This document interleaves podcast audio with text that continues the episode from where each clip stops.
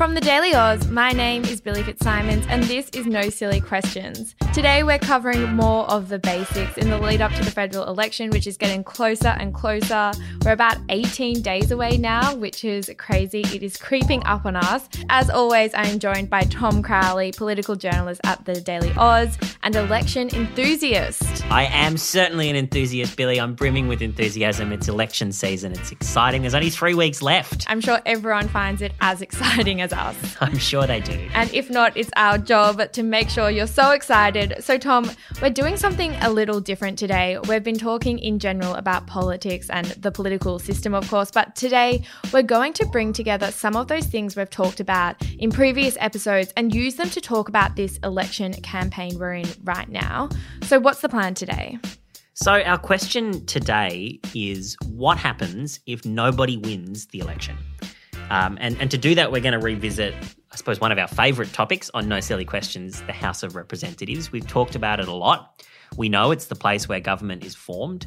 We know we're aiming for 76 seats out of 151 to get there. We've talked a little bit about the question of what happens if nobody gets to that magic 76. But today, we thought it'd be worth looking a little closer at that for the very good reason that it could happen it looks a very real possibility that there will be no clear winner from this election. And so we figure it's something you might have been hearing about and maybe wondering about. So today uh, we're going to set out to, to try and give you the answers. Okay, so for your 60 second overview, can you refresh us on how government is actually formed and what happens if, as, as you said, nobody wins? All right, so House of Representatives, the place full of 151 local representatives who collectively decide who forms the government. It's got a voting system based on preferences and it tends to favour the bigger parties, which is why it's usually dominated by Labor and the coalition. Now, quite often, one of them gets to a majority, 76 seats, by themselves and forms government by themselves. We're kind of used to that. I think we take it for granted a bit, but it doesn't always happen. If neither major party gets to 76, they need to make up those extra numbers by doing a deal with the crossbench. So that's minor parties, independents, anyone who gets a seat who's not a major. And the goal is to get enough of these crossbenchers to guarantee supply, which really just means agree to let you be the government. How does that work? It depends. There aren't any formal rules, and that's what we want to zoom in on a bit today. What we've seen in the past is negotiations, where the crossbenchers will ask for particular policies to change or for other things to change in exchange for their support, but that support isn't binding. You might be able to get enough to agree to form a government, but if they change their minds, it's all over. So, in that sense, this sort of minority government environment is a lot more precarious. And if they can't agree, if no party can manage to cobble together 76, this might sound kind of insane, even for an election enthusiast. This sounds a bit exhausting. We would have to go back to the polls and run the election all over again. That could be the territory we find ourselves in this time. Okay, so let's talk about this election campaign specifically. I feel like I've heard the word independence a lot more than in previous election campaigns. Do you think that there's a decent chance of no major party winning a majority government this time? I think there is a bit of a chance, yeah. And, I think this is a real possibility this time, in part because of what you're saying there about the independents. Let, us kind of talk about the, the scoreboard a little bit, where the parties are at in terms of the numbers of seats that they have now, just to give us a little bit of a sense of how this is balanced. So the coalition's on basically sort of 76 at the moment. So they're right, right, right on the line there in terms of having a majority. They don't have much room to fall back. But Labor's quite a bit behind on 68. So it's not hard to imagine a scenario where the coalition loses a few seats, Labor gains a few, but nobody gets to 76. And that's where this kind of crossbench comes into play, even before we get to any of the new independents. You know, imagine Labor takes four off the coalition, you then get to about 72, 72 and the current crossbench comes into play. But as you say, we're hearing more and more about all of these independents that are threatening traditionally safe seats, particularly um, coalition seats. There are a number of high profile independents running in um, what we say are traditionally safe Liberal seats, often kind of areas that have never voted for anything other than the Liberal Party. They're often kind of quite affluent, well off areas, um, but where there are increasingly concerns about, in particular, climate change and government integrity. They seem to be things that are striking a chord in these seats. And party insiders are suggesting that there are sort of at least four seats, maybe even more than that, that might have a good chance of falling.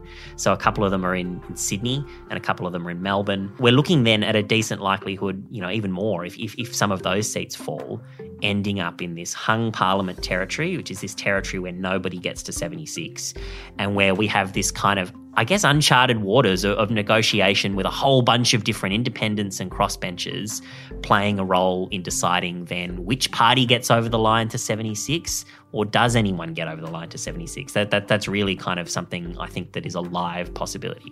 So it does look like it's a real possibility. So, say we do end up with a hung parliament, there's a whole range of independents who could get in. Have many of them given an indication of who they'll side with between the Labor or Liberal Party?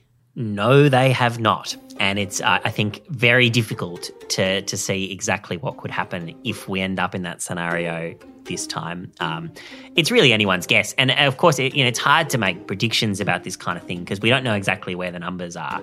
If one party gets to 74 or 75, then it's pretty easy. You just got to get one or two of these crossbenchers to get yourself over the line. But if both of them are a fair way back, then it's kind of harder for either of them. So that's a little bit of a, a, cop out. I'll see if I can say something a bit more specific about what could happen this time.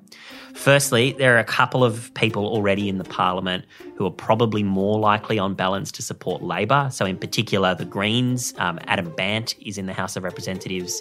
He's likely to be back there again. Um, they might certainly have some concessions that they ask of from Labor, but it's very unlikely. Um, and in fact, I think they've ruled out ever working with the coalition. Um, there are a couple of other independents who are more likely to go in the Labor column. But these new independents who are challenging um, Liberals in Liberal held seats it's a little bit of a trickier one for them because, on the one hand, they are running on climate change and they're very critical of the Liberal Party's policies on climate change.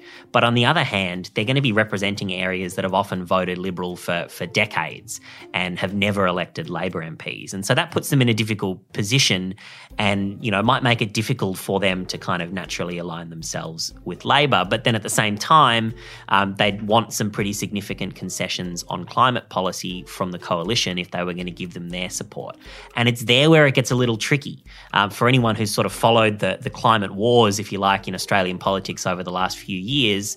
There are a lot of people within the coalition, and particularly the Nationals Party, who have tended to be really resistant about stronger climate change policies. And that's still the case. And so if the Liberals are sort of caught between this rock and a hard place trying to negotiate with these independents and make some concessions, then maybe they risk losing the support of the Nationals. That, that coalition that the Nationals and the Liberals have, it's not automatic the Nationals can decide if they're not happy that they walk away from that. And so it's quite possible that if we end up in this position where Labor can't win over enough of the crossbench, but then the, the coalition can't quite get itself together on a, on a climate policy that, that it can get these very different um, groups of people to agree on, then we might be in this territory, as I sort of suggested before, where we have to go back to the polls, and that would be pretty exhausting for for everybody um, if that were to happen. But um, it's it is quite possible. It's quite possible that nothing um, formal comes out of this. Because again, these negotiations, there aren't really any rules. Um, there's nothing that sort of says that there has to be a way to cobble together a majority of 76. It's quite possible it all falls apart. No one can get it done. And we all have to vote again. I'm sure that is music to our listeners' ears that we could go through this whole thing again if it that does would, happen. Would test even my enthusiasm, Billi. I think I might lose my mind if that happens. But the last time there was a hung parliament was in 2010 with the government formed by Julia Gillard. And a theme in what we're talking about here is that minority governments are pretty unstable and pretty shaky. Is that the case, Tom? Tricky question. 2010 is a really interesting example to look back on. Um, so we didn't end up having to go to another election there. Um, we ended up in this negotiation territory. And after days and days and days of negotiations, it was in the end Julia Gillard and, and the Labor government that managed to get support from enough of the crossbench to form a minority government and it held pretty stable for, for that full term. It was a real challenge for the Gillard government because they were constantly, I guess, like these crossbenchers end up with a whole lot of power, right? They can basically take down the government on any individual policy issue. But they managed to hold it together, and generally speaking, um, they managed to sort of, you know, get a lot of legislation through the parliament, and and they survived at least until um, the the next election uh, when they lost. Um, but they did manage to serve a, a full three year term, that Labor government. So it is possible that you can kind of make this work. But of course, it requires, I mean, just, just by listening to the nature of that, requires so much more kind of compromise. It's not always as simple as that. So in the last term, um, the coalition has had a majority but there have been these sort of constant threats from people on the fringes of the Liberal Party saying they'll go to the crossbench. So it's not this sort of clear cut, you know, minority government means disaster, majority government means stability. Um, you know, these things are always more complicated than that. And so, why is it important for our listeners to know this? How should people think about this when they vote? Yeah, I, I think the key thing here is to to understand this process, and particularly if you're in a seat where there are kind of independents or minor parties that are considered to be in the running um, to, to, I guess, sort of reflect on that. And, and I mean, as usual, you know, I think you got to keep it pretty simple with your vote. You, you vote for candidates that reflect your values. But just sort of understanding a little bit about what this road ahead looks like and, and looking in particular when you're voting for candidates, whether they're major parties or whether they're minor parties and independents, asking the question of, well, you know, if you end up in this in this territory of negotiations, you know, who are you going to side with? What are you going to push for?